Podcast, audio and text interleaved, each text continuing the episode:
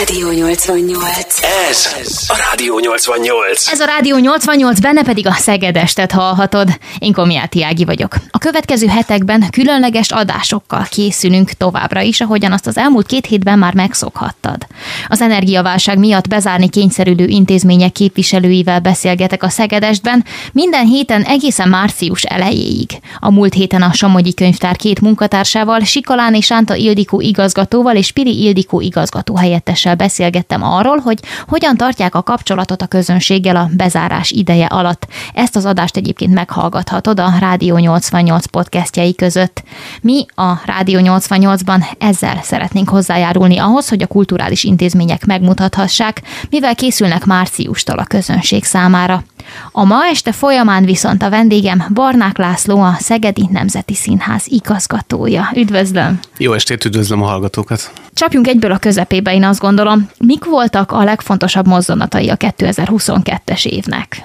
Amikor az ember próbál egy ilyenfajta összegzést tartani, akkor nagyon sok minden eszébe jut, legyen az akár pozitív vagy negatív előjelű dolog. Valahogyan, ha nem is brit tudósok, de más kutatók nyilván kimutatták azt, hogy, hogy valahogy a, a nehézségeink, a negatív élményeink valahogy sokszorozottan maradnak meg bennünk, míg mondjuk egy pozitív élménynek a hatása sokkal rövidebb életű. Ez azért fontos csak, mert valahogy, ha, ha visszaemlékszünk a, akár a Szegedi Nemzeti Színház elmúlt éveire, akkor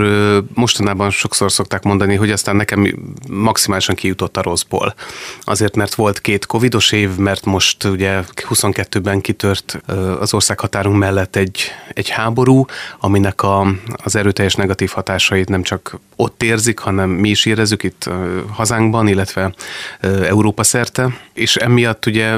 folyamatos újratervezést kellett végrehajtanunk a, a színházban, de hogyha meg belegondolok abba, hogy milyen jó volt ott állni a, a színpadon, amikor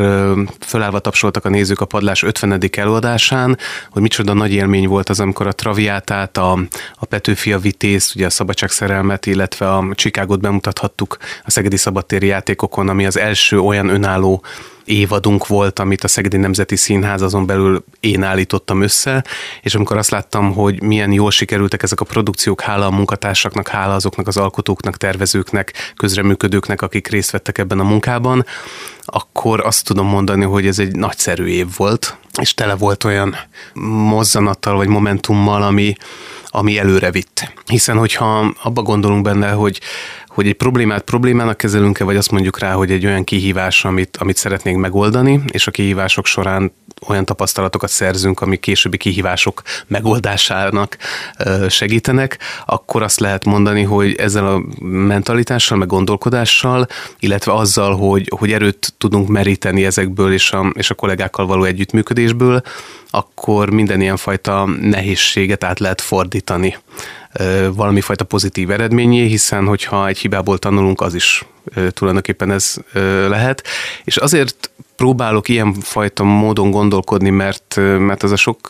kérdés, bizonytalanság vagy felmerülő nehézség, ami, ami az embert éri a hétköznapjai során, akár intézményvezetőként, akár emberként, kollégaként, partnerként a házon belül, az hajlamos lehet lenyomni az embert, de intézményvezetőként én nem hagyhatom hogy ez velem megtörténjen, mert akkor az átragad a kollégákra, akkor, akkor úrrá lehet valami olyan hangulat, ami, ami nem segíti a, a munkát. Épp ezért igyekszem a lehető legtöbbet figyelni a, a, a munkatársak véleményére is, visszajelzéseire is, meghallani azt, hogyha valami nem működik, ha nem úgy működik. Tehát valahogy, ha ezeket összegzem, akkor azt tudom mondani, hogy, hogy, hogy egy pozitív kicsengésű éven vagyunk túl,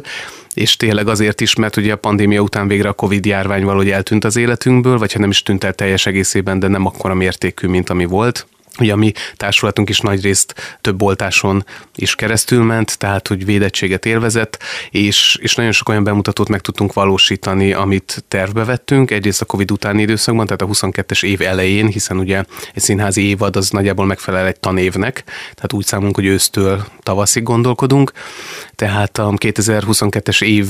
első fele, az, ami még a 21-22-es évad második fele volt. Ott is nagyon sok bemutatónk volt, áthozott előadások, amik nagyon, nagyon jól sikerültek, amikből többet is ugye továbbjátszásként áthoztunk az idei évadra,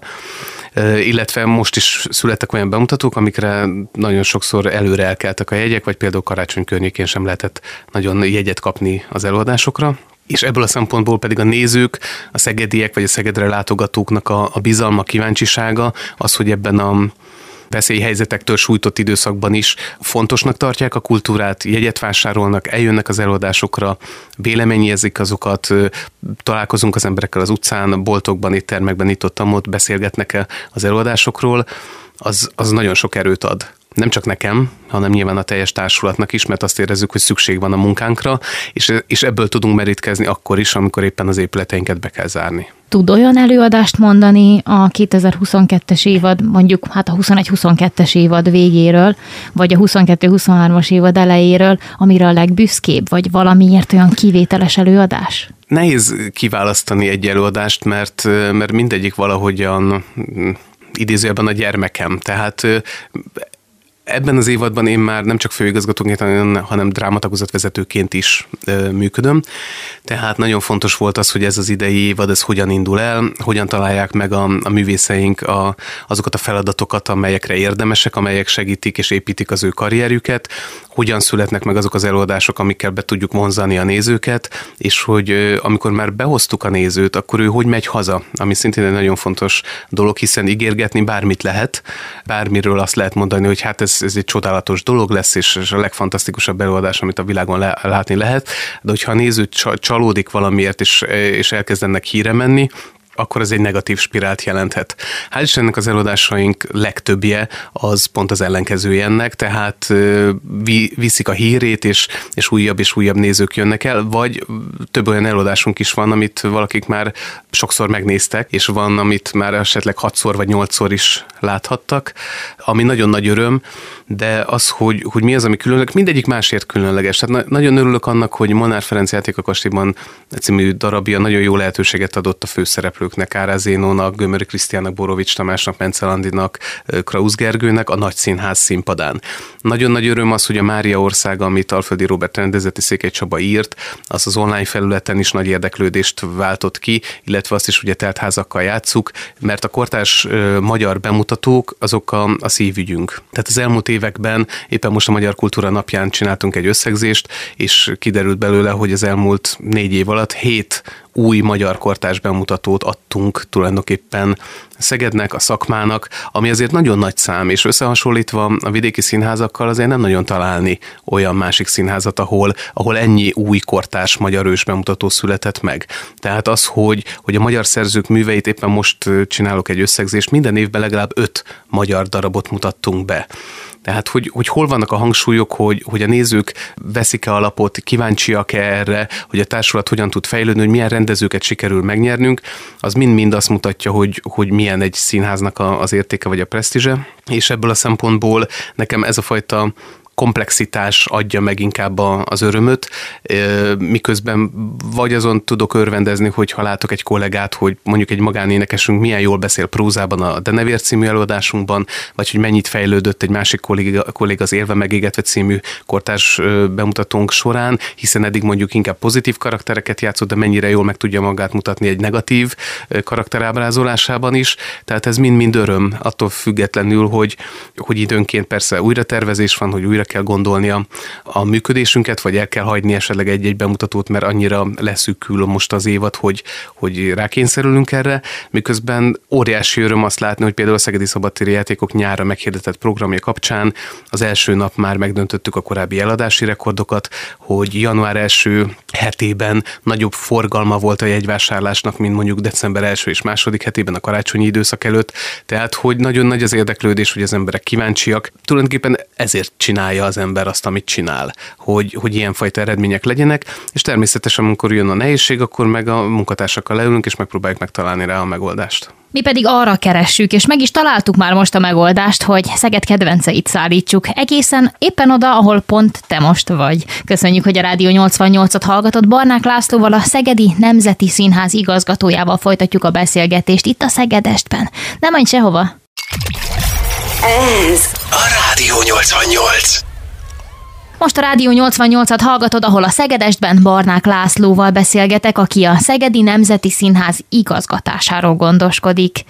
Én most visszatérnék egy pillanatra a gyökerekhez, a kezdetekhez. Hogyan kezdődött az ön színészi pályafutása, és mikor volt az a pont, ha van ilyen az ön életében, amikor a színház szerelmesévé vált?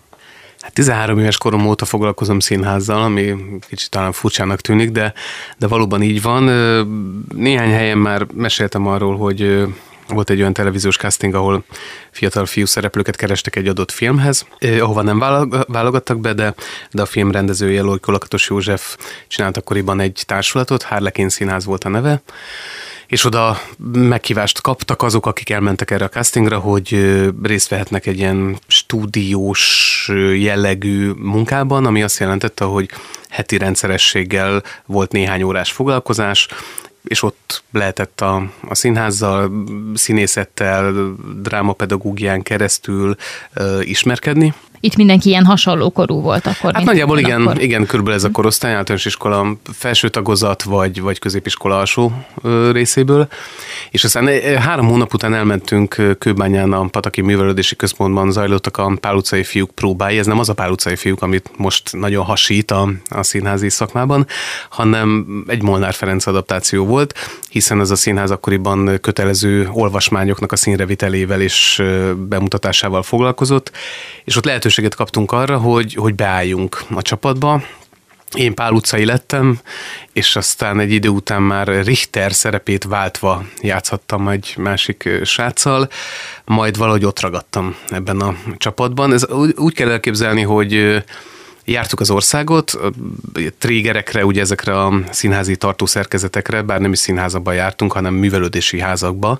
Vittük magunkkal a, a festett díszleteket, azokat felkötöztük, vittünk magunkkal néhány kelléket, bútort, a jelmezt, azokat mi előkészítettük a kis öltözőkben, felöltöztünk, eljátszottuk az előadást egyszer vagy kétszer, majd elpakoltuk a cuccainkat, lebontottuk a díszletet, bepakoltuk a nem tudom, kis terautóba vagy a furgonba, és aztán jöttünk vissza Budapestre, és havonta volt, hogy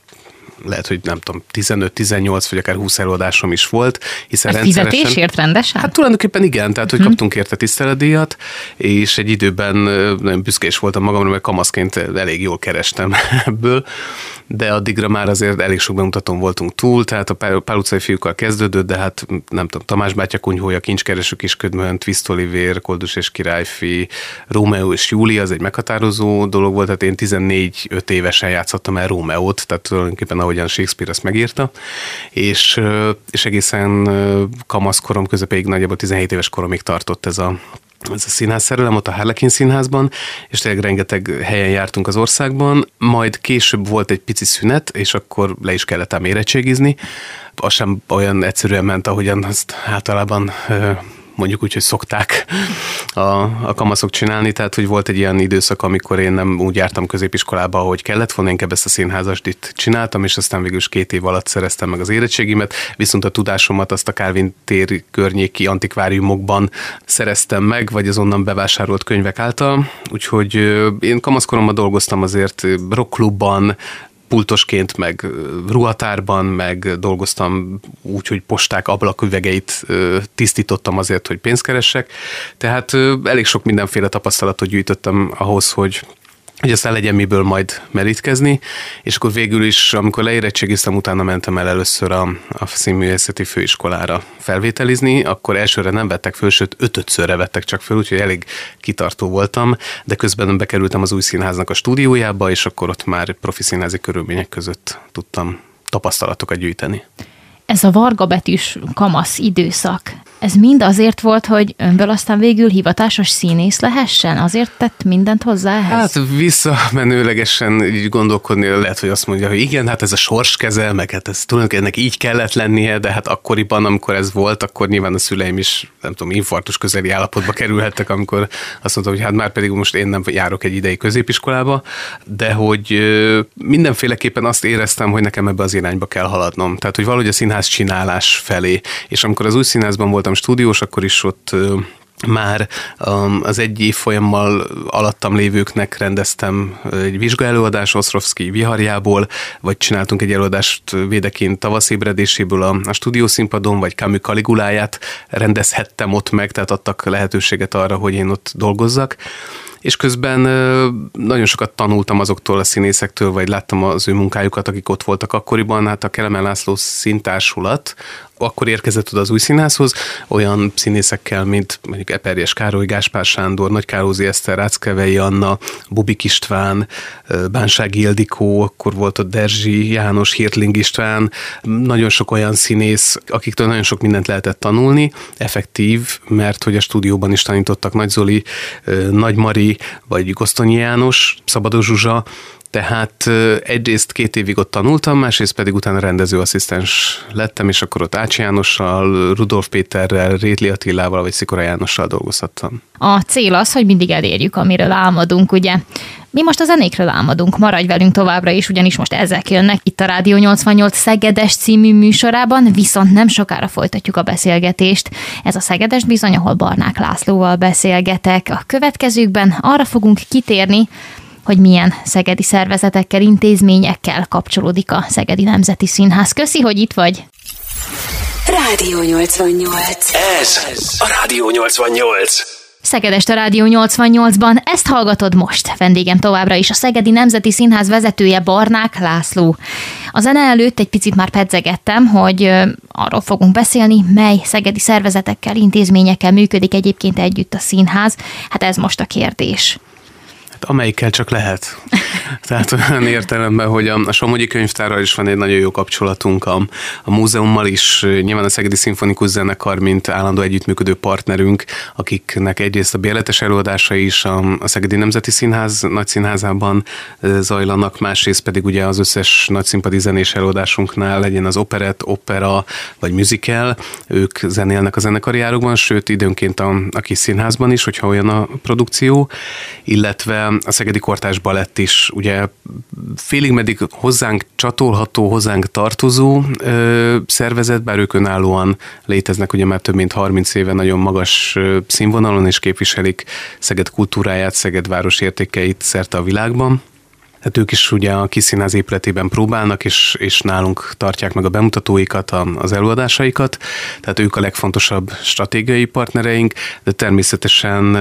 bármelyik olyan szervezettel, akinek Szegeden bármiféle kapcsolódása lehet a színházzal, azokkal mi partnerségben vagyunk, gondolok itt a Városkép és Piac Kft-re, akiktől például a nyári időszakban a, a domteret béreljük, vagy akikkel kölcsönösen segítjük egymást, hogyha szükség van valamilyen technikai eszközre, de ugyanúgy kapcsolatban állunk nyilván a környezetgazdálkodási KHT-val, vagy a városfejlesztéssel. Szóval, hogy, hogy a Szegedi Nemzeti Színház és vele együtt a Szegedi Szabadtéri Játékok, ami ugye hozzátartozik, illetve a regionális összművészeti központ a Rökpalotában, az egy annyira kiterjedt és nagy intézmény, hogy nem is lehetne másképpen működni, csak összhangban a szegedi partnerekkel, és hát olyan partnerekben is gondolkodunk, vagy, vagy van egy nagyon jó kapcsolat, mint például a Rádió 88, ahol folyamatosan hírt adnak Szeged kulturális életéről, fesztiváljairól, de több ilyen média partnerünk is van, vagy természetesen a, a, a Városi Televízió, a, a Városi Hírportálok,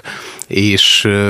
és minden olyan más kapcsolatot is keresünk, akik pedig valami fajta elismeréssel, odafigyeléssel foglalkoznak, gondolok itt a Szegedért Alapítványra, a Rotary klubokra, a Lions klubokra, akik nálunk tartottak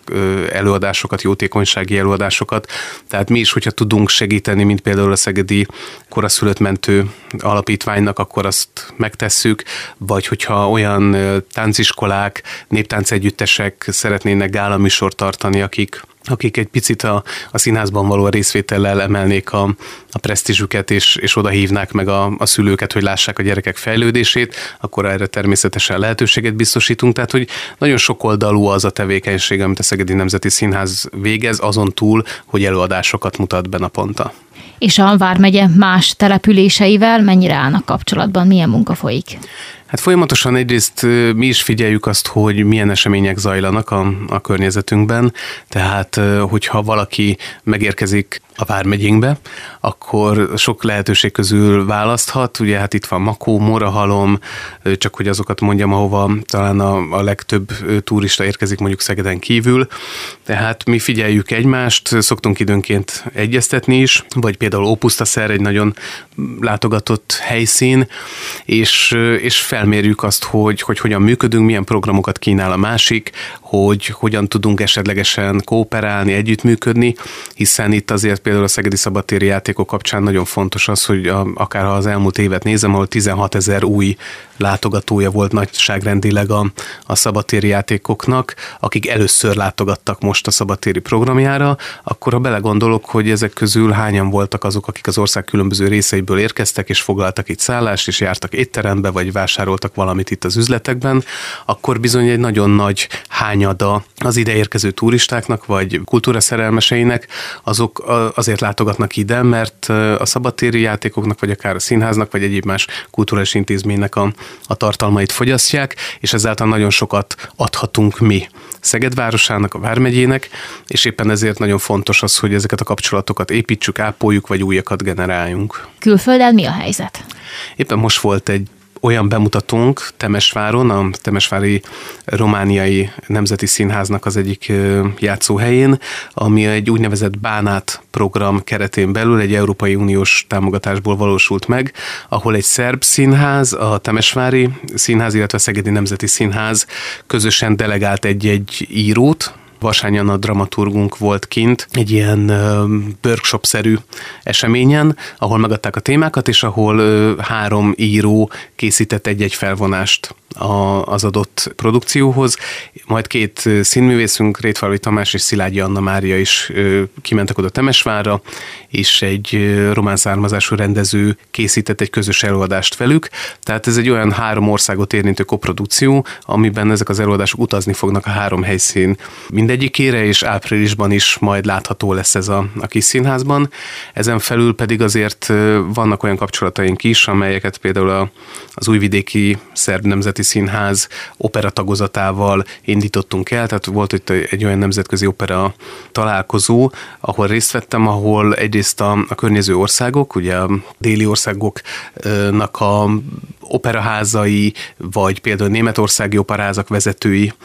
voltak jelen, és arról beszélgetünk, hogy milyen fajta együttműködéseket lehet létrehozni, hogy mi a helyzet most egyáltalán az opera műfajával, mi a helyzet egyáltalán nemzetközi porondon a színházak működésével, hiszen az energia változása azért az nagyon sok területet érint, és a, és a pályázatok, a koprodukcióknak a lehetősége az pedig mindig nyit vagy nyithat egy utat. Úgyhogy mi keressük ezeket a kapcsolatokat, és a, és a határon túli magyar színházakkal is ugye pár éve volt egy stúdiószínházi fesztiválunk, amin itt voltak az újvidékiek, a temesváriak, nagyváradiak, tehát nagyon sok helyről érkeztek hozzánk magyar nyelvű határon túli színházak, és volt is koprodukciónk például az újvidéki színházzal, a Parasztopera című előadásunk, pont Trianon évfordulóján volt egy olyan gondolatom, hogy az Újvidéki Színház és a Szegedi Nemzeti Színház művészei közösen dolgoztak egy olyan előadáson, amit a Marosvásárhelyi Nemzeti Színház művészeti vezetője rendezett. És akkor valahogy így kapcsoltuk össze mi azokat a, a városokat és a magyar anyanyelvű színházakat, akiket egy bizonyos döntéssel elszakítottak annó egymástól, és sokkal jobban hiszek az ilyenfajta együttműködésekben, mint hogyha valamilyen rockoperát, vagy nem tudom, mit hoztunk volna létre. Nyilván annak is megvan a maga értéke. Tehát mi keressük ezeket a kapcsolatokat, és, és igyekszünk is tágítani ezt a kört. Ezzel is hasonló érdekességekkel fogjuk folytatni itt a Rádió 88-ban a Szegedest című műsorunkat a stúdióban Barnák László, meg én, Komiáti Ági. Köszi, hogy itt vagy. Ez a Rádió 88. Ez a Rádió 88, és még mindig a Szegedestet hallgatod, amit külön köszönünk. A stúdióban továbbra is Barnák László, a Szegedi Nemzeti Színház igazgatója. Itt az imént már volt arról szó, hogy a színészek hogyan dolgoznak úgy összességében. Viszont én ennél most egy picit mélyebbre szeretnék menni. Az első kérdés, ami eszembe jutott a színészek munkájával kapcsolatban, az pedig az, hogy hogyan működik a súgónak a munkája. A súgó igazából az az érdekes, hogy a próba folyamat során segít a legtöbbet. Amikor már előadások vannak, akkor inkább csak egy ilyen tudatalatti biztonsági kapaszkodóként van jelen, jó esetben. Természetesen előfordulhat az, hiszen egy színész fejében, hogyha ilyen repertoár színházban játszik, mint a Szegedi Nemzeti Színház is, akkor sokféle darab van. És időnként ezek a szövegek lehet, hogy rakoncátlankodnak, és, és össze akarnak akadni, vagy, vagy más helyről akarnak előjönni, és olyankor lehet, hogy jön hirtelen egy ilyen úgynevezett fehér lap, amikor az ember nem tudja hirtelen, hogy mit is kéne mondani, hát olyankor az egy nagy segítség a súgó, csak azt nehéz megtalálni, hogy azt ne hallja a teljes nézőtér, mert akkor egy kicsit kellemetlen a dolog, de természetesen előfordul, hiszen hát emberek játszanak a színpadon, tehát a hibázás az benne van a dologban, de a sugó feladat az elsősorban a segítség a, a próbákon. Tehát amikor az ember elkezdi tanulni a szöveget, akkor mindig van egy pici bizonytalansági tényező, hiszen persze hát otthon már tudtam, a konyhában ott már nagyon jól ment, de amikor bemegyek a színpadra, el kell kezdenem figyelni a kollégára, el kell kezdenem figyelni arra, hogy hova lépek, ne essek bele a zenekari árokba, ne menjek neki az ajtónak, merre nyílik az az ajtó, különben is miért most jön ki a kollega, miért nem később, amikor én én számítottam rá, stb. stb. Tehát egy csomó dolog elvonja az ember figyelmét, és olyankor a, a szöveg elkezd kiesni. És akkor ott van a súgó, és ő segít, és biztonságot ad. És ahogy haladunk előre a premier felé, akkor, akkor egyre kevésbé van rá szükség, és szegény súgó időnként azt érezheti, hogy hát minek ülök én itt, amikor semmi dolgom, de hát azért nagyon fontos az, hogy ő ott van, tehát az nekünk mindig egy biztonságot jelent. És a többiek, a színészeknek a tanulási folyamat, a hétköznapjai, nyilván nem egy 8-tól 4-ig munkát kell elképzelni. Nem, hát az általában a próba folyamat az úgy zajlik, hogy 10 és 2 óra között vannak a délőtti próbák, és este 6-tól 9-ig vagy 10-ig tartanak a próbák, illetve hát ugye az előadások is, és a kettő közötti időtartam van szükséges arra, hogy az ember tanuljon, gyakorolja a szöveget, elmenjen mondjuk testedzeni, elmenjen tanítani, vagy, vagy befizetni a csekkeket, tehát a napi 8 óra az általában azért megvan, néha több is, tehát hogyha az ember kicsit ott marad utána, előadás után a folyosón, az öltözőben vagy a büfében, és akkor elkezdi elemezni azt, hogy miről is beszéltünk ma, milyen irányba kéne tovább gondolkodni, akkor azért lehet, hogy napi 10-12 órába is beletelik az, amit, amit munkával tölt. De és akkor persze ebben benne vannak a hétvégék, a, az ünnepnapok, karácsony, stb. stb de, de időnként meg lehetőség van arra, hogy egy picit, picit lazítson, és, és, és átgondolja ezeket. Az például egy nagyon érdekes folyamat, hogyha eltelik a bemutatótól számítottan, nem tudom, több hónap, és újra előveszük a darabot mondjuk egy nyári szünet után, akkor valahogy van egy érési folyamat. Ezt nem lehet igazából jól megfogni, de valahogy ö, a tapasztalatok, a, a mondatok valahogy elkezdenek a helyükre kerülni, és valahogy sokkal tisztábban is igazaból szólalnak meg, mint adott esetben mondjuk a premiéren, amikor egy másfél hónapos intenzív folyamat után azt érzi az ember, hogy oké, okay, tudom, hogy mit szeretnék közölni, de ahhoz jön még a nézőnek a reakciója, aki aztán segít helyreigazítani mondjuk a tempót, a ritmust, hiszen a reakciók azért nagyon fontosak, és azokat meg is kell várni időnként, tehát hangos nevetésben nem lehet belemondani a következő mondatot, mert akkor az elvész. Tehát, hogy van, van egy ilyen érési folyamat, én amikor foglalkoztam, vagy foglalkozom tanítással, akkor azt szoktam mondani, hogy mindenkinek azt kell megtanulnia, hogy hogyan tanul ő mert van, akinek a vizualitás segít. Tehát, hogy előttem van egy lap, és akkor tudom, hogy ez a mondat ez fölül van, ez a mondat középen, ez pedig alul. Ami azért érdekes, mert ott vannak a megszólalások, és tudom, vagy az utolsó szavakat tanulja meg az ember, vagy, a, vagy tudja értelmezni azt, hogy hogyan épül fel a dialógus.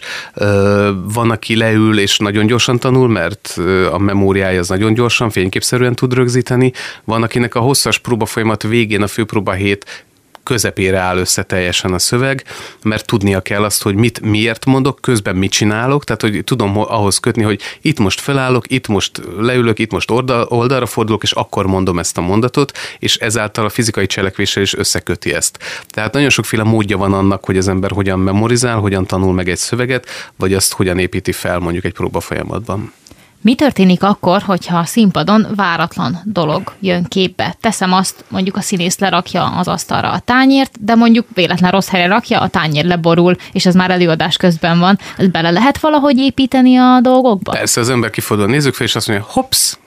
nem, viccelek. Tehát, hogy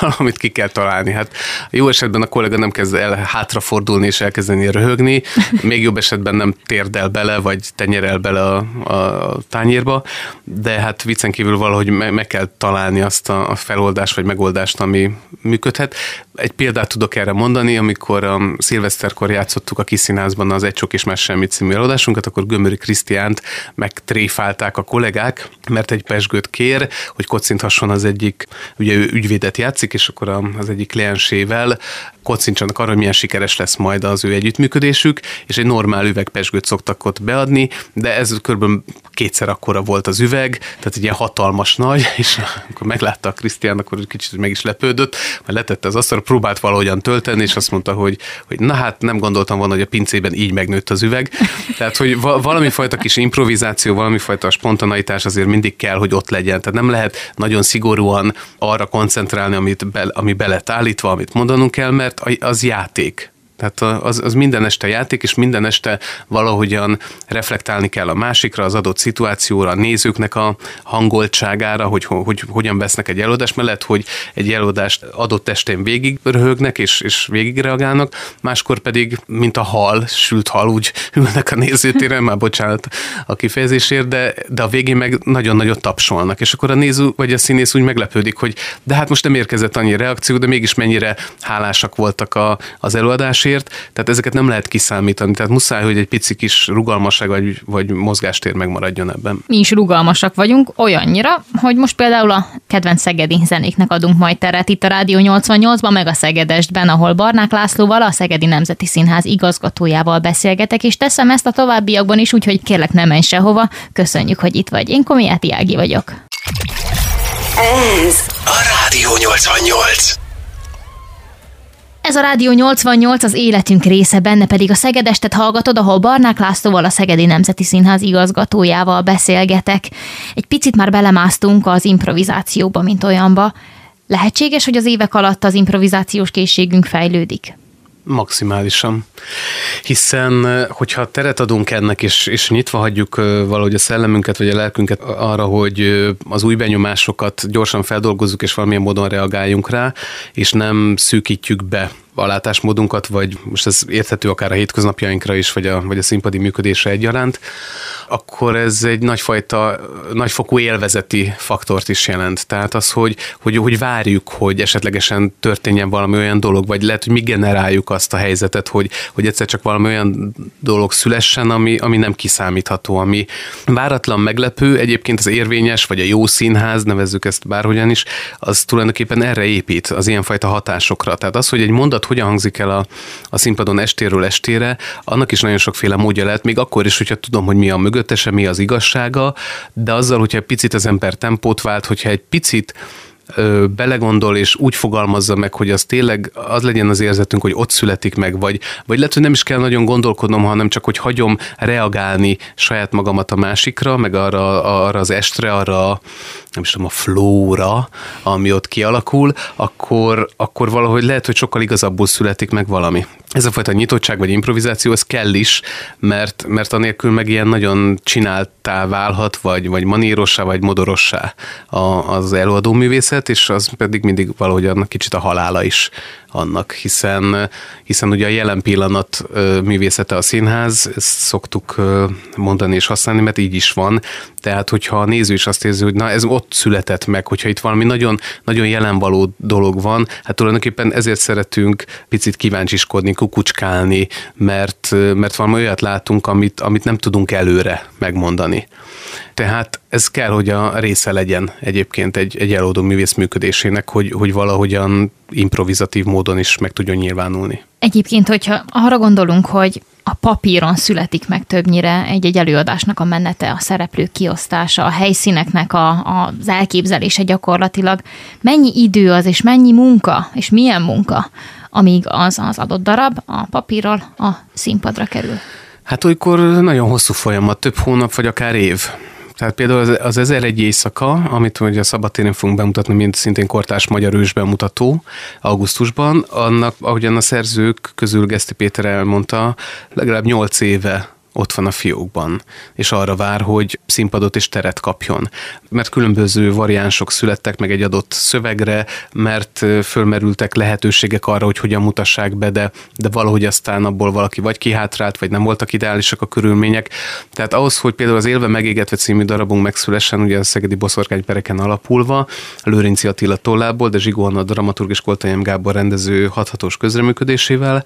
ahhoz is már legalább egy évvel ezelőtt el kellett kezdenünk beszélgetni arról, hogy mi legyen a téma, ahhoz, hogy egy kortárs bemutató megszülessen, tehát azt, azt mindig a társulatunk tagjaira írja az adott szerző, és valóban a semmiből úgy születik meg, hogy van egy gondolat, hogy én szerettem volna egy, egy helyi témát találni, és azt feldolgozni, és hogy az, az hogyan szülessen meg, milyen fajta uh, irányok mentén, hogy hány szereplő legyen, hogy mik legyenek azok a főszálak, amiknek benne kell lennie. Erről mind elkezd gondolkozni a, a, a szerző, a dramaturg, a, rendező, és hosszú hónapokon át írják a történetet, miközben már megvan az, hogy körülbelül kik lesznek a szereplők, akik pedig hosszú hónapokat várnak arra, hogy ezt elolvashassák, és aztán elindul a próba folyamat, ami legalább azért általában másfél hónap, úgy, hogy közben esténként még játszanak a, a művészek, tehát hogy azért más darabokat. Más darabokat, uh-huh. persze, és közben tanulják az újat, és próbálnak azokkal a karakterekkel, szöveggel barátkozni, majd létre tud jönni az előadás, de ugye a jelmeztervező, az díszlettervező is már korábban el kell, hogy kezdjen gondolkozni, dolgozni, tervezni ahhoz, hogy amikor elkezdődik a próba folyamat, akkor legyen egy koncepció megbeszélés, hogy ők, ők milyen irányba szeretnének elmenni, és utána jön egy tervelfogadás, amikor forintosítjuk ezeket a, a terveket, hogy ez hogyan is néz neki díszlet vagy jelmezfronton, és azután kezdődik el igazából maga a konkrét próba folyamat. Tehát nagyjából ez az útja annak, hogy egy, egy papírra álmodott, vagy még papíron nem is létező színdarabból egyszer csak legyen egy előadás, és közben a gyártási folyamatban a varrodáink leszabják, megvarják a férfi és női jelmezeket, a tánckar vagy az énekar a koreográfussal dolgozva be, megtanulja a koreográfiákat, csinálunk egy beosztás, hogy, hogy a párhuzamosan próbáló darabokat hogy, hol lehet, milyen helyszínen megcsinálni, és azok a helyszínek általában nem azok a helyszínek, amikbe aztán bekerül, tehát a színészeknek, a, a közreműködőknek nagyjából egy hete van arra, hogy belakják azt a teret, ahol aztán lehet, hogy évekig játszani fogják az adott darabot. Az nem sok. Hát az nagyon kevés de nagyjából ez a kialakult színházi menetrend. Hiszen nekünk ugye nagyon fontos az, hogy előadásokat tudjunk játszani, de már korábban említettek szerint a például nagy színházban nincs akkora tér, ami lefedné ezt a hatalmas színpadot, ahogyan kis színházban sincs. Tehát nekünk ilyen különböző próba tereink, szobáink vannak, még a legnagyobb az a baletterem talán a színházban, ahol le kell modelleznünk azt, hogy körülbelül mi lesz majd ott, és ebben a körülbelüli díszletben kell elképzelni a színésznek is azt, hogy igen, majd itt lesz egy hatalmas fal, vagy itt lesz majd egy tűzhely, vagy itt, itt lesz valami, és akkor annak mentén próbálják ők beletenni saját magukat, és aztán jön egyszerre a diszlet, egyszerre a jelmez, akkor az kicsit szorít, akkor ez kicsit nagyobb a fal, mint amit tudtunk, máshol van az ajtó, különben is miért ott szólal meg a zene, miért, nem, miért nincs rajtam fény, azt majd kiavítja a világosító. Tehát egy nagyon komplex folyamat az, mire eljutunk odáig, hogy a néző beül, és azt látja, hogy hát az elejétől a végéig nagyon flottul lemegy egy előadás, szépen be van világítva, jól néznek ki a jelmezek, működik a díszlet. Hát ebben nagyon sok embernek nagyon sok munkája van. A következőkben pedig pontosan erre fogunk kitérni. Ez a Rádió 88 meg a Szegedest, ahol Barnák Lászlóval, a Szegedi Nemzeti Színház igazgatójával beszélgetek. Köszönöm, hogy velünk vagy még mindig, tett továbbra is ezt.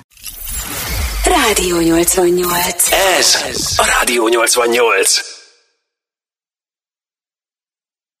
A Szegedestet hallgatod a Rádió 88-ban, ahol a vendégem Barnák László, aki a Szegedi Nemzeti Színház irányításáért felel. Picit pedzegettük már, hogy tulajdonképpen hány emberről is beszélhetünk a munkafolyamatban, amikor egy előadás jut eszünkbe. Viszont engem az érdekelne kicsit kulisszatitokként, hogy szokott-e olyan helyzet előállni, vagy fordult-e már elő olyan, hogy kiosztották a szerepet a színészeknek, viszont valaki vonakodott attól, hogy ő azt a szerepet kapja meg. Ilyenkor mi a helyzet? Akkor is muszáj, vagy egy kis módosítás belefér? Hát alapvetően, amikor egy évad terv összeáll, akkor ott nagyon fontos az, hogy a, társulatunkban levő művészek számára olyan feladatokat adjunk, amit kihívásként értékelnek és érzékelnek, és, és kedvet kapnak ahhoz, hogy azt megcsinálják, amellett, hogy persze olyan feladatok is várhatnak rájuk, amelyek nem akkora kihívást jelentő karakterek. Ez a fajta kettősség jellemzi nyilván mondjuk egy évadban a, a munkájukat, de, de elsősorban azért nagyon fontos az, hogy, hogy minden olyan művészünknek adjunk feladatot, aki, aki társulati tagként ott van a, a színháznál, hogy azt érezze, hogy, hogy van miért bejönni, fölkelni, dolgozni, és és ez persze egyéni hozzáállás kérdése is, mert egy, egy kis feladatból is lehet nagyon hálás szerepet csinálni. Néha szokták mondani, hogy nincs kis feladat, csak kis színész, arra értve, hogy a, aki nem tud lubickolni az ilyenfajta helyzetekben, aki nem keresi meg a, a maximumot egy, egy kisebb feladatban is, az valahogy nem is ö, igyekszik annyira jelen lenni mondjuk a színpadon, de inkább az a, az általános, hogy olyan szerepeket adunk a színészeinknek, amit ők el tudnak játszani, és valószínűleg jól is áll nekik. Vagy olyan fajta kihívást jelentenek számukra, amikkel viszont meg tudnak birkózni. Legyen az színművész, magánénekes, vagy akár az énekkarit tagjaink közül egy olyan énekes, aki önálló szóló feladatot kap, vagy olyan táncos, olyan már előfordult, hogy sajnos, hogy az egyik bemutatónk premierje után az egyik feladat vagy szerep gyakorlatilag kikerült az előadásból, mert a rendező úgy ítélte meg, hogy, hogy valahogy sokáig gondolkozott, birkózott ezzel a helyzettel, és aztán azt a döntést hozta, hogy akkor mégsem. Még sincs szükség az adott előadásban arra a karakterre, dramaturgiailag, és akkor ez egy ilyen fájó pont nyilván egy művész életében, hogy hát dolgozott, dolgozott, de, de valahogy aztán nem az ő munkája, vagy az ő játék minősége miatt, hanem más döntésből kikerül, vagy ugyanígy kerülhet be valaki más, főleg egy adott kortárs darabnál, hiszen ott azért nagyobb a mozgástér, és hogyha nagyon sok az improvizáció, akkor az is meghatározza, hogy kinek lesz mondjuk nagyobb feladat, akinek lesz kisebb, tehát hogy hogyan tudott ráhangolódni az adott rendezőre, vagy a próba folyamatra. Tehát nagyjából így, így áll össze ez. És ha már beszéltünk arról, hogy egy háttér kollégák mennyit dolgoznak, meg mennyien vannak, akkor például, ha belegondolok abba, hogy a, a bűvös vadász esetében, amit operaként hat évtized után mutattunk be újra most a, a Szegedi Nagyszínházban, vagy például a legutóbbi nagy bemutatunk az operetta a Denevér kapcsán, akkor ott ugye a Hegedűs házatőn kapcsán már említettem a tánckart, az énekkart, őt legalább több mint 40 ember van együtt, plusz ugye a, a művészeink, és akkor ott vannak kint az öltöztetők, ott vannak a fodrászok, ott vannak a kellékesek, a, a díszítők, a takarásban az ügyelő, az asszisztens, a súgó, valamint ugye az előadás előkészítésében és lefolytatásában is ott vannak a hangosítóink, a világosítóink, a díszítőink, tehát ők mind-mind segítik az adott előadást, tehát van, hogy egy előadásban tényleg 100-120 ember dolgozik egy este még akkor is, hogyha a néző nem lát ennyit, és akkor még hozzáteszem a Szegedi Szimfonikus Zenekar mondjuk 80 fős zenekarát a zenekari árokba, és akkor már elég nagy kerekszámról beszélhetünk,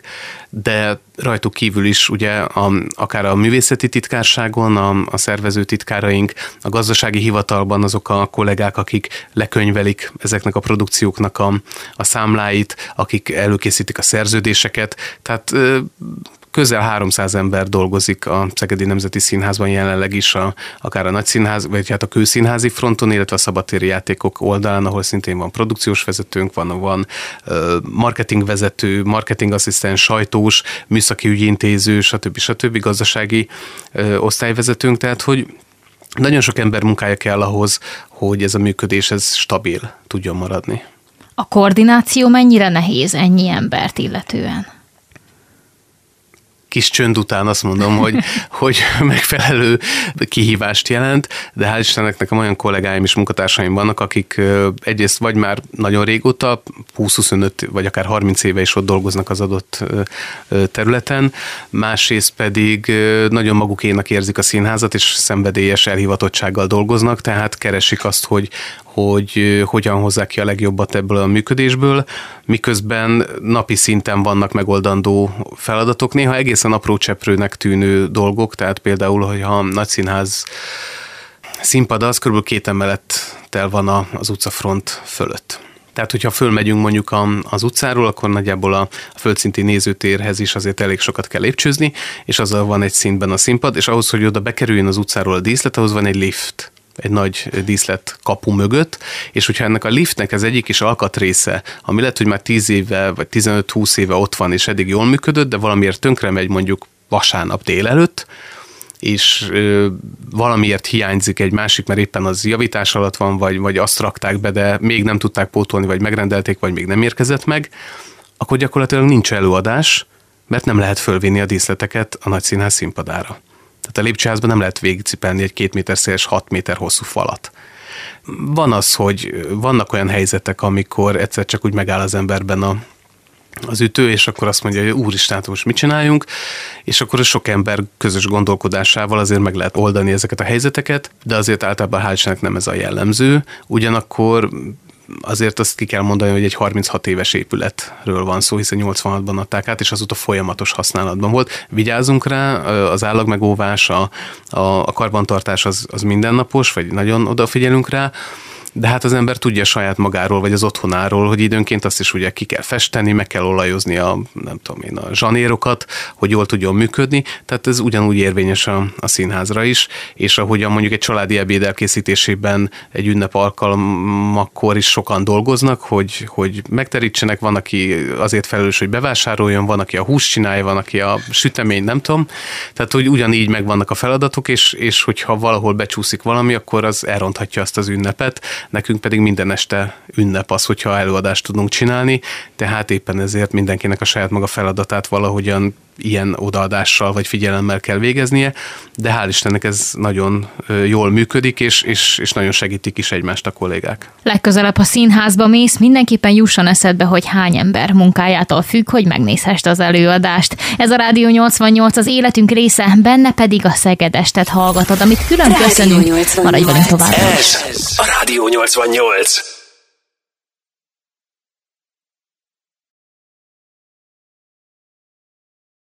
Ez a Rádió 88 az életünk része, benne pedig a Szegedestet hallgatod. Ez alkalommal az energiaválság miatt bezárni kényszerülő Szegedi Nemzeti Színházat hozzuk közelebb a hallgatókhoz, kis bepillantást engedve a színfalak mögé. Igazgató úr, mi az, amit a legjobban szeret a munkájában? Az élményt.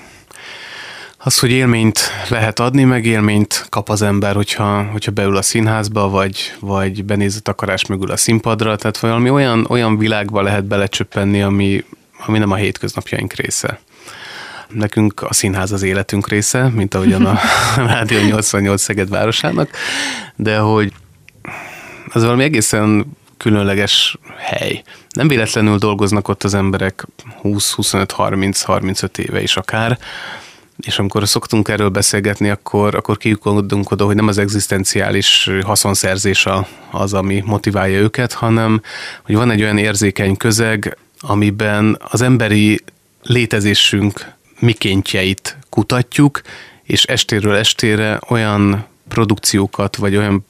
olyan tartalmakat hozunk létre, amelyek ezen alapszanak, még akkor is, hogyha ha nem beszélünk folyton erről ilyen pátoszos módon. Tehát azért is ül be a néző, mert nyilván élményt szeretne kapni, ráhangolódni az adott előadásra, belegondolni abba, hogy ami ott elhangzik, vagy ami ott szituációban megjelenik egy férj és egy feleség között, egy anya és a lánya között, vagy két konfliktusos helyzetben lévő ember között, azok mind-mind a mi életünknek is a része részét képezik, és ha nem tudom otthon megoldani ezt a helyzetet, és elmegyek a színházba, akkor lehet, hogy ott látok valami olyan dolgot, ami megvilágosít, amiről azt mondom, hogy igen, nekem ehhez közön van, vagy amire azt mondom, hogy hát ugyanebben a helyzetben vagyok, és én nem tettem semmit, akkor lehet, hogy hazamegyek, átgondolom, és változtatni fogok rajta. Tehát azon túl, hogy azt mondják, hogy a színház persze szórakoztat, meg kikapcsol, meg feltölt, használjuk ezeket a kifejezéseket, de szerintem ennél sokkal többről van szó. Valami sokkal mélyebb ö, olyan dologról, amit a néző sem feltétlen fogalmaz meg magának, amikor elmegy a színházba, vagy jegyet vásárol. Azon túl, hogy, hogy mondjuk ö, megnéz egy olyan musicalt, mint a Chicago, aminek szuper jó a zenéje, nagyon látványosak a koreográfiák, és akkor valahogy ez tényleg beszippantja az a világ, de abban is azért nagyon kőkemény helyzetek vannak, mint ahogyan több minden olyan olyan érvényes színházi előadásban vagy darabban, amit nem véletlenül teszünk be a repertoárba, mert olyan kérdéseket feszeget, olyan, olyan problémákat jár körül, amelyek izgatják a fantáziánkat, amikkel nap mint nap szembesülünk, és amikre nem biztos, hogy vannak jó megoldásaink. És ha azt látom, hogy valaki más is küzd, és, és vele tudok menni, és együtt tudok érezni vele, akkor meghatódom, akkor, akkor nekem is kicsordul egy könycsepp a, a szemem sarkán, mert megértem azt a nőt, aki a gyerek elvesztéséről beszél a színpadon, megértem azt a helyzetet, amikor két ember, akiknek egymás felé kellene menni, de valahogy a helyzetek nem engedik, és akkor beszéltünk a Róma és Júliáról, vagy, vagy bármelyik olyan darabról, ahol azt érezzük, hogy, hogy a konfliktus konfliktus alapja az, hogy, hogy nem találják meg a közös hangot, miközben egymásnak vannak teremtve, akkor elérzékenyülök, akkor eszembe jut a párom, szeretném megbeszélni vele azt a tegnap estét, amikor valami elromlott közöttünk, stb. stb. Tehát, hogy egészen hétköznapi, triviális életben megtapasztalt szituációink kerülnek fel a színpadra, és azáltal, hogy azokat megnézzük, és élőben látjuk, tehát más emberek közvetlen kapcsolatát lehet megtapasztalni a színházon keresztül, azáltal sokkal zsigeribben hat, mint hogyha megnézek egy filmet, elmegyek egy moziba, vagy otthon bekapcsolom a nem tudom, valami streaming szolgáltatót, de azért szünetet tartok, mert még kimegyek a chipszér, vagy nem tudom én, a macska éppen felrúgta a vázát. Tehát, hogy ott azért egy nagyon érdekes dolog az, hogy, hogy manapság, amikor a képernyők vonzásában élünk, és, és szinte föl sem nézünk akár az utcán sem, mert csak nyomogatjuk a telefonunkat, akkor valahogy egy olyan helyzetben, amikor ott több száz ember együtt ül egy sötét nézőtéren és egy adott irányban néz és figyel, az egy egészen ritka helyzet. Ez sehol máshol nincs. Csak a színházban esetleg egy sportcsarnokba is el lehet menni, és lehet ott élvezni egy koncertet, de az egy, az egy másfajta kikapcsolódás, egy másfajta élmény, vagy egy, vagy egy nem tudom én, egy sporteseménynek a, a megtekintése. Ott is nagyon jól össze lehet hangolódni, ott is az adrenalint fel lehet növelni, a, a közös örömmel, a szurkolással persze de az, az másfajta élmény, tehát az nem biztos, hogy segít megoldani a problémáinkat. Kiszakít belőle, egy közös jó érzést adhat, de az, hogy, hogy mélységében, lelkileg, szellemileg találjunk, hát nem is válaszokat, mert a színház nem válaszokat akar adni, hanem inkább kérdéseket próbál föltenni, vagy, vagy, vagy irányokat próbál találni, az, az csak ott tud működni. És éppen ezért van egy olyan varázsa, vagy egy misztikuma, ami a hétköznapjainkat megfűszerezi. És amikor az ember átéli ezt,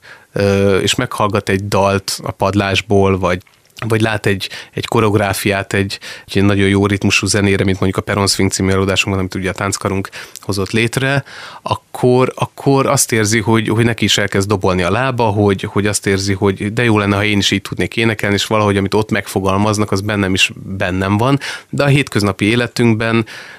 nagyon, hogy mondjam, exakt és konkrét világunkban, vagy, vagy nem annyira izgalmas körülmények közé megyünk be dolgozni, és közlekedünk a munkahelyünk, meg az otthonunk között, és valahogy hiányzik a romantika, hiányzik valami, valami különlegesség, azt a színházban meg lehet találni. És aki meg ott dolgozik, és naponta ezt látja, hát az miért akarna onnan eljönni? Hát hiszen ettől lesz tényleg a napfénypontja a színház, mert, mert ott valami olyan dolog történik, ami sehol máshol. Ebben a megszólalásban már nem sok időnk marad, de egy kérdést még föltennék, és egy rövid választ kérek rá. Nehéz összeegyeztetni a magánéletet a színházzal? Hát volt egy időszak, amikor nehéz volt, de aztán megtanultam kezelni saját magamat, beosztani jobban a, a munkát, és, és megtanultam azt, hogy hogyan tudom leválasztani a kettőt egymásról, úgyhogy most már nem olyan nehéz. Ez tehát ebben a megszólalásban legalábbis a végszó, de még jövünk vissza néhány perc erejéig. Köszönjük, hogy velünk vagy. Barnák Lászlóval, a Szegedi Nemzeti Színház igazgatójával beszélgetek, és amíg egy kis szünetet tartunk, addig Szeged kedvencei érkeznek hozzád itt a Rádió 88-ban, meg a Szegedesben. Ez a Rádió 88. Köszönjük, hogy még mindig itt vagy, és a Rádió 88-at hallgatod, benne pedig a Szegedes szól. Mindig olyan témákat igyekszünk elé tárni, ami a szegedieket és a vételkörzetünkben élőket érinti. A mai adásban eddig szó volt a Szegedi Nemzeti Színház működéséről, picit betekintést nyertünk a kulisszák mögé és a színpadi függöny mögé, most viszont egy kicsit azt vesszük elő, hogy mit élnek át a színészek összességében, amikor mondjuk egy olyan karaktert, egy olyan szerepet kell eljátszaniuk, ami nehézséget okoz, és nem azért, mert mert nehéz maga a szerep, hanem esetleg olyan problémákkal szembesíti akár magát a színészt, akár a közönséget, amit a hétköznapi életben tényleg mindig próbálunk elkerülni. Ugye itt talán nem titok, hogy adáson kívül kezdtünk el arról beszélgetni, hogy a, a, a színház csinálás, a, az előadó művészeti munka, nyilván egy operaénekesnél is, de színésznél talán egy picit hatványozottabban idegrendszeri kérdés is. Tehát ezért van az, hogy sokan esetleg elkezdik a pályát, belekostolnak, vagy szeretnék ezt csinálni, de amint szembesülnek azzal, hogy ez igazából mit jelent munkaidőben, energiában, és hogy arra gondolok, hogyha mondjuk van egy forgatás, és akkor hajnalban föl kell kelni, két óra múlva kint a hidegben ugyanolyan teljesítményt kell nyújtani órákon keresztül, majd aztán átrohanni a szinkronba, majd aztán bemenni a színpadra, és akkor próbálni, és akkor este még van valami rákészülési folyamat, stb. stb. Vagy az, hogy olyan feladatokat kell eljátszani, és mondjuk az Élve megégetett című eladásunkat tudom hozni példának, ahol csodálatos monológok vannak arról, vagy, vagy párbeszédek, hogy egy férfi és nő kapcsolatában hogy lehet megbocsátani a másiknak azt, hogyha megcsalja az adott illetőt, hogy mit él át egy, egy férfi, amikor azt érzi, hogy már nem tekintik őt férfinak a nők az életkora miatt, mit él át az a nő, aki, akiben csak a, a húst látják, milyen helyzeteket szülhet az irítség, hogy milyen szélsőségekre vagyunk képesek a, azért, hogy, hogy azt érezzük, hogy valami kielégülést kapjunk, hogyha a másiknak valami fáj, vagy rosszabb, pusztán azért, mert, mert azt mi nem kaphattuk meg azt, amit ő igen. Tehát számos olyan emberi gyarlósággal kell nekünk foglalkozni nap, mint nap, és át kell gondolni, és elő kell keresni magunkból ezeket a, a szempontokat, ezeket a tulajdonságokat, ezeket a negatív előjelű érzéseket, és ezeket felszínre kell hoznunk, és úgy kell képviselnünk, hogy higgyünk benne, és ezt úgy tudjuk átadni. Az ezekkel való szembesülés azért az egy nehéz dolog. És bár a próba folyamatok többsége azért általában azért jó hangulatban telik, és, és röhögésekkel, és, és próbáljuk ezeket megtalálni, de van, amikor sírás a, a vége, mert egyszerűen megérezzük, hogy a másik az, az mit, mit hozott elő magából, vagy honnan kellett ezt megtalálnia, mert lehet, hogy az édesanyja elvesztéséből fakad ez a fájdalom, amiből ő meg tud szólalni egy adott szövegben. Tehát nagyon sok olyan tényező van, amivel nekünk napi szinten az idegrendszerünk által borzolva foglalkozni kell, és akkor ugyanúgy megvan a másik fele is, tehát amin, amin meg nevetünk, azok is általában a gyarlóságok, az ügyetlenségek, a, a kis hétköznapi bénaságaink, és most nem arról beszélek, hogy valaki hasra esik, akkor nagyot kacagunk rajta, hanem eltúlzó módon jelenítünk meg figurákat, felnagyítunk bizonyos szélsőséges személyiségjegyeket, ahogy például a Mária országa is, ugye fölépült az a, az a történet vagy előadás, ahol a, a hatalomban résztvevők a, a maguk kicsinségében próbálják érzékeltetni azt, hogy, hogy már pedig ők kimozdíthatatlan ártatlanok abból a körből, ahová egyszer csak valamiért bekerültek, vagy azért, mert valakit átvertek, vagy, vagy mert véletlenül jó helyzetbe tudtak kerülni, de nem méltóak igazából arra, hogy ezt képviseljék amikor ezeket a túlzásokat és szélsőségeket látjuk mi kintről a nézőtérről, akkor tudunk ezeken nevetni, és azt tudjuk mondani, hogy jaj, de hülye. Miközben, aki meg ezt megjeleníti, annak ezt nagyon komolyan kell vennie, és tudnia kell, hogy rajta nevetnek, hogy ő most egy szánalmas figura, hogy ő most csúnya, hogy ő most béna, hogy őt most lehet, hogy azt mondják, hogy fúj, amit csinál, mert hogy miért, miért ilyen szenyó, mint ahogy időnként a kollégák jelzik, hogy a, a, nem tudom, valamilyen sorozatban vagy filmben játszottak valami szerepet, és akkor azt mondják rájuk, hogy na, itt mit, mit megy ez a részeges, meg az egyáltalán részeges, csak egy olyan karaktert kellett csinálnia, és elkezdik azonosítani a, a színészeket a szerepeikkel, nagyon sok olyan összetevő van, amit, amit bizonyos receptekből kihagynánk. Tehát mi nagyon sokszor főzünk borssal, csilivel, erős paprikával, és minden, minden olyan félével, amit, amit nagyon sokan esetlegesen nem kedvelnek, vagy nem szimpatikusak, de nekünk ezeket használni kell, mert, mert ez a feladatunk. Lehetséges, hogy ezek egyfajta terápiák is lehetnek a színészeknek, ezek a megmozdulások, vagy ezek a szerepek, amiket eljátszanak? Azt nem tudom, hogy terápiában ö, ezek mennyit adnak. Lehet, hogy egy pszichológusnak adnak majd terapisztikus lehetőséget, hogyha egy beül egy színész egy ilyen szerep eljátszása után, de mert azért a mondjuk hollywoodi történeteket lehet hallani, hogy ki mennyire készült fel egy szerepre, vagy mennyire ment bele tönkre, stb. stb. De az biztos, hogy az ezekkel történő szembesülés egy színésznek plusz többletet ad. Tehát amíg egy úgymond laikus vagy színházon kívüli ember ö, talán ritkábban szembesül ilyen helyzetekkel, vagy ilyen beszélgetés érzésekkel, vagy ritkábban ébred rá arra, hogy mik az ő mondjuk negatív jegyei, addig egy, egy színésznek ezzel tisztában kell lennie. Tehát nekünk tudnunk kell, meg kell ismernünk magunkat, mert hogyha nincs meg az önismeret, akkor ezt nem tudod átadni, amit, amit kérnek. A, a gyarlóságainkkal nekünk ugyanúgy tisztában kell lennünk, mint az értékeinkkel. Tudnunk kell azt, hogy hogy használjuk a kezünket, a lábunkat, hogy szólaljunk meg, hogyan árnyaljunk, vagy mutassunk be egy olyan negatív karaktert, akiből nem biztos, hogy rögtön az derül, hogy hű, de gonosz, mert most elkezd valaki ilyen gonoszul csúnyán nézni, meg nem tudom én, hogyan eljátszani valami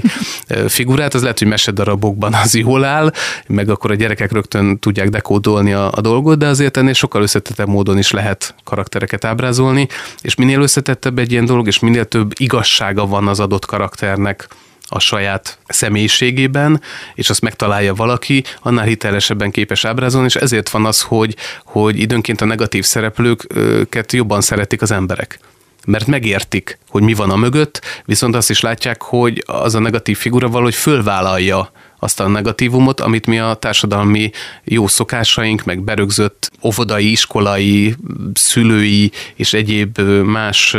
rendszereink miatt udvariasságból vagy, vagy kíméletből nem mondunk, vagy nem használunk, vagy nem teszünk meg. Tehát a legtöbb ember ilyen korlátok között működik a hétköznapokban. Persze ezek a korlátok önként vállalt korlátok, tehát nem kezdünk el, ha nem tudom én, megkívánjuk más ember fagylaltját, nem veszük ki a kezéből, és kezdjük el uh, azt uh, előle elnyalni, hogy ilyen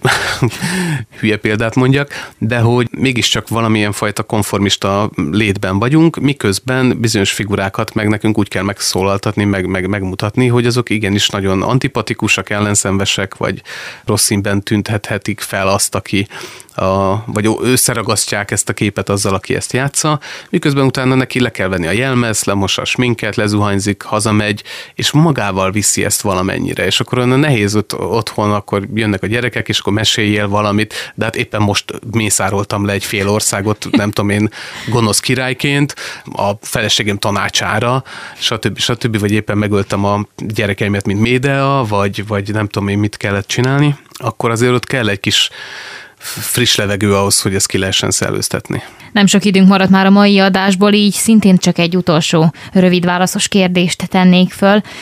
Hogyan tudja tartani a színház a közönségével a kapcsolatot addig, amíg újra kinyit majd? Tulajdonképpen azáltal, hogy, hogy most kiköltöztünk a színház épületéből, és, és mi folyamatosan hírt adunk egyébként arról, hogy hol tartunk, mit csinálunk, mi történik bent a színházban, hogy készülünk az új bemutatókra, készülünk az előadásokra. Itt volt ugye a Magyar Kultúra Napja, itt volt a, annak kapcsán az, hogy több művészünket díjazták, itt van az, hogy, hogy van most egy igazgatói pályázati időszak, és akkor időnként felkérnek arra, hogy valahogy összegezzem az elmúlt időszakot, vagy, vagy erről beszélünk, vagy erről szó van, vagy az, hogy a munkatársaink egy része most a műpában próbál éppen, egy másik produkcióban valaki éppen forgatott, tehát az, hogy mi történik a művészekkel, hol tartanak ők, milyen más munkákat is csinálnak, hogyan alakul a, színház helyzete, ez mind-mind hírérték, és, és ezt eljutatjuk a nézőinknek, hogy tudják, hogy mi történik velünk,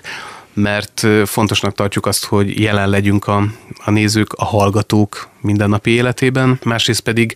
nagyon fontosnak tartom azt is, hogy, hogy mentálisan is ez megjelenjen, abból a szempontból, hogy a társulatnak is fontos, hogy érezzék, hogy szükség van az ő munkájukra, tehát attól függetlenül, hogy bezárták a házat harmadik év óta már harmadszor, ez nem csak ránk vonatkozik most természetesen jelen helyzetben, hiszen az összes kulturális intézményt negatívan érintette ez az elmúlt időszak, és ők is azt gondolom, hogy előnyt kovácsolnak ebből. Tehát, hogy annak ugye könyvtártól már voltak itt korábban, és ugye létrehoztak egy könyvpontot a pályaudvarnál. Tehát, hogy, hogy mindenki megtalálja azt az utat, hogy, hogy hogyan legyen kapcsolatban a, azokkal a idézőjeles fogyasztókkal, akik hozzá tartoznak, vagy akik hozzá betérhetnek, és ebből a szempontból próbálunk mi is így gondolkodni, és olyan tartalmakat adni, amik, amik ezt az átmeneti időszakot valahogyan segítik, amíg el nem jutunk odáig, hogy újra játszhassunk végre. Azt gondolom, hogy reggelig tudnánk folytatni ezt a beszélgetést, mert nagyon szívesen faggatnám még a, a színészek életéről és a színház munkájáról, de a Szegedesbe most ennyi fért. Nagyon szépen köszönöm, hogy eljött hozzánk. Köszönöm szépen én is a meghívást. Nagyon szépen köszönöm neked, kedves hallgató, hogy egészen idáig velünk tartottál, és ahogy mondtam is, ennyi fért a ma esti Rádió 88-as Szegedestbe. Viszont a helyi témák és aktualitások tárházának kapuja jövő héten ugyanitt, ugyanekkor ismét nyitva áll majd a hallgatók előtt. Ne feled, hamarosan ezt az adást is visszahallgathatod majd a Rádió 88 podcastjai között. Komiáti Ágit hallottad. Nagyon vigyázz magadra a következő találkozásunkig, tudod. Halihó! Ez a Rádió 88.